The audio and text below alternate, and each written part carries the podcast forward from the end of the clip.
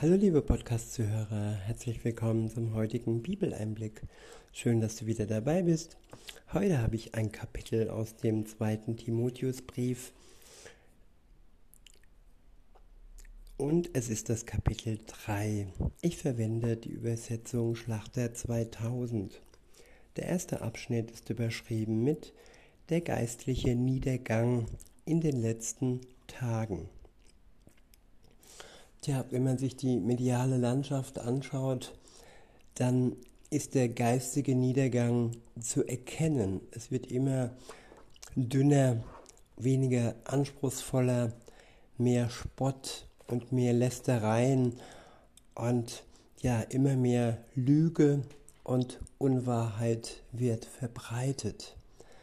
Das ist das eine und das andere ist sogar in diversen Gemeinden äh, ja, werden weltliche äh, Dinge ja fast schon über Jesus gestellt. Das ja Substanzen, die man in sich hineinführen soll, dies und jenes äh, und äh, ja alles, was nicht so von Gott gewollt ist. In Vers 1 heißt es, das aber sollst du wissen, dass in den letzten Tagen schlimme Zeiten eintreten werden. Denn die Menschen werden sich selbst lieben. Ja, dieser sogenannte Selbst, dieses sogenannte Selbstbewusstsein, diese sogenannte Selbstliebe, die einfach nur von Egoismus geprägt ist und seinen Mitmenschen am Ende und dann auch sich selber schadet, weil auch der andere egoistisch ist und nur sich selbst liebt und alle mit den Ellenbogen und ähm, vorgehen und viele Leichen im Keller sammeln. Ich wiederhole und fahre fort, denn die Menschen werden sich selbst lieben, geldgierig sein, prahlerisch, überheblich, Lästerer, den Eltern ungehorsam, undankbar, unheilig, lieblos und unversöhnlich, verleumderisch, unbeherrscht, gewalttätig, dem guten Feind. Ja, das sind alles Merkmale der Zeit, die kommen wird und die vielleicht sogar schon da ist. Die Endzeit, so nennt sie die Bibel.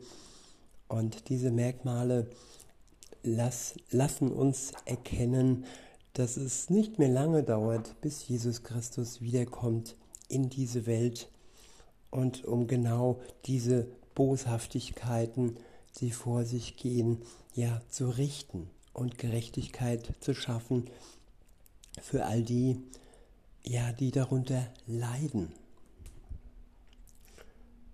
In Vers 4 heißt es, Verräter, leichtsinnig, aufgeblasen, sie lieben das Vergnügen mehr als Gott. Dabei haben sie den äußeren Schein von Gottesfurcht, deren Kraft aber verleugnen sie.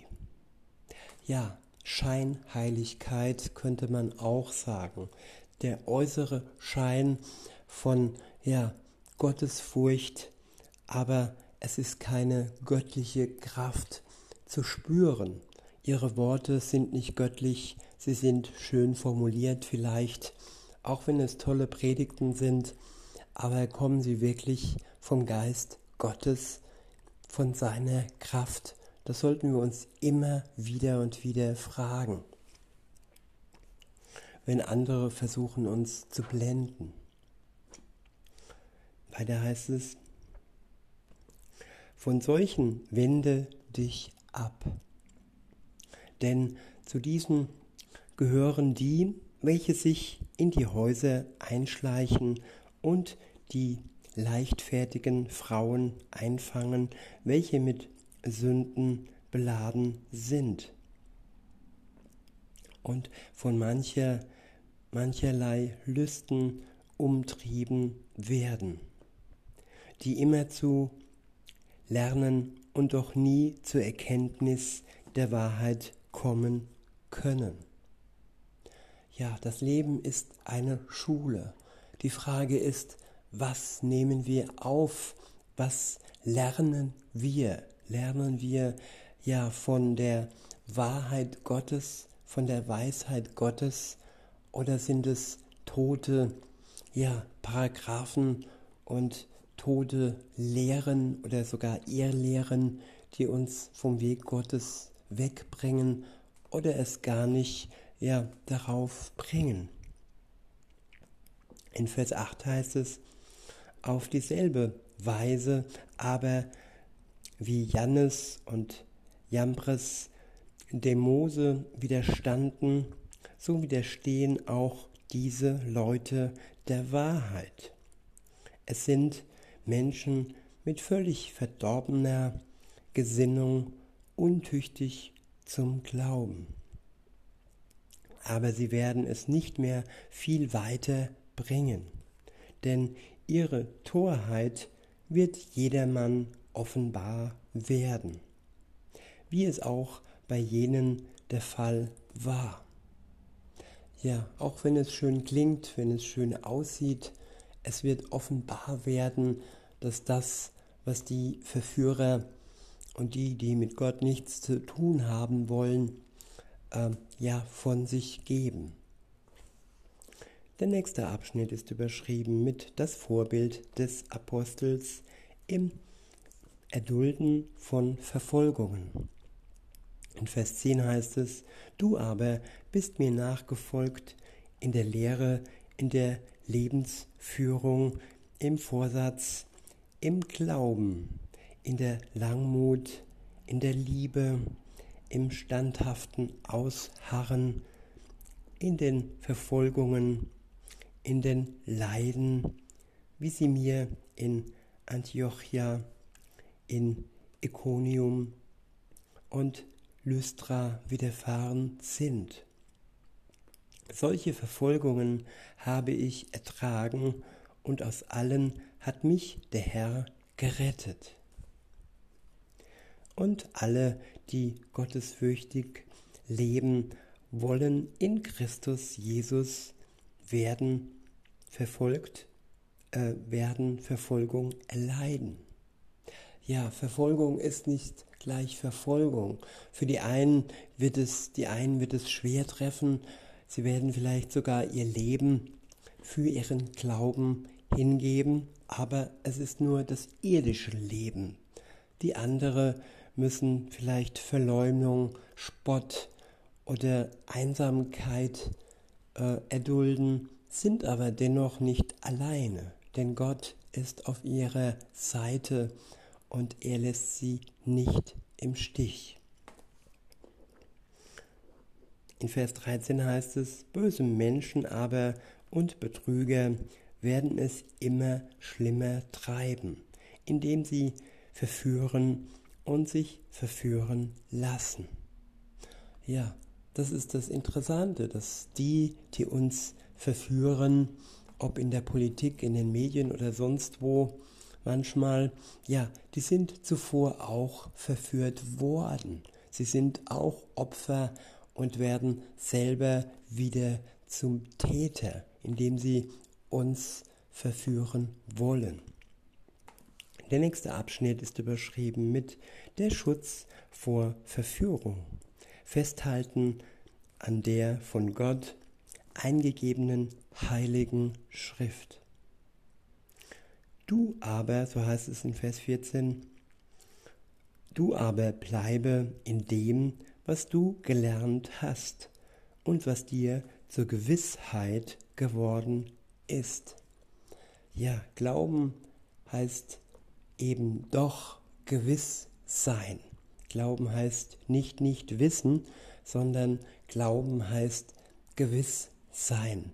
Glaube ist eine Sicherheit eine Beständigkeit, ein Fels und sie, unser Glaube lässt uns nicht wanken, wenn wir festhalten an ihm und an Jesus Christus, der uns hält und der uns zur Seite steht. Ich wiederhole und fahre fort. Du aber bleibe in dem, was du gelernt hast und was dir zur Gewissheit geworden ist, da du weißt, von wem du es gelernt hast. Und weil du von Kindheit an die heiligen Schriften kennst, welche die Kraft haben, dich weise zu machen zur Errettung durch den Glauben, der in Christus Jesus ist. Ich wiederhole, und weil du von Kindheit an die heiligen Schriften kennst, welche die Kraft haben, dich weise zu machen zur Errettung durch den Glauben, der in Christus Jesus ist. Ja, das Wort Gottes hat Kraft.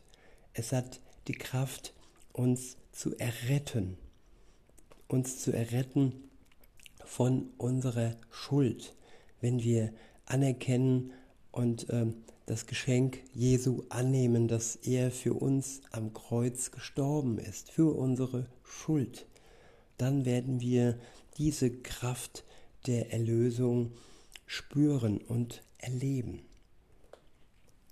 In Vers 16 heißt es, alle Schrift ist von Gott eingegeben. Ja, alle Schrift ist eingegeben. Es sind keine Worte von Menschen. Gott hat genau darauf geachtet, dass in der Bibel keine Menschenworte landen, sondern alles der Wahrheit entspricht und vom Geist Gottes inspiriert und ja, vorgesagt, in Gedanken gebracht wurde. Und die Menschen, die die Bibel aufgeschrieben haben, sie haben das Wort Gottes einfach aufgeschrieben. Es ist nicht ihr Wort, sondern Gott selber hat es uns offenbart. Ich wiederhole und fahre fort.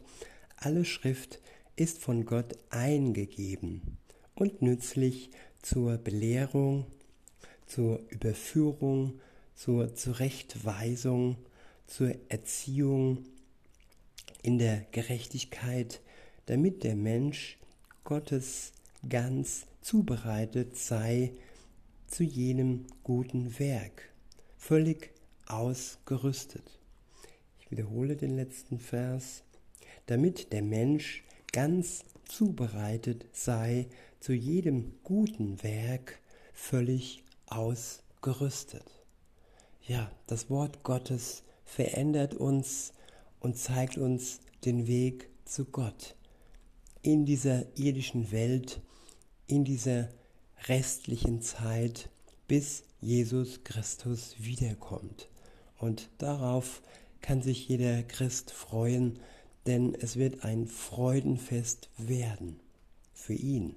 Und für die, die Jesus nicht angenommen haben, ja, ihnen wird, werden die Augen aufgehen und sie werden Jesus als den, ja, Richter erkennen und leider nicht als Retter. Insofern, liebe Zuhörer, nutzt die Zeit und nehmt das Angebot an, dass ihr eure, euer Retter sein möchte. In diesem Sinne wünsche ich euch noch einen schönen Tag und sage bis denne.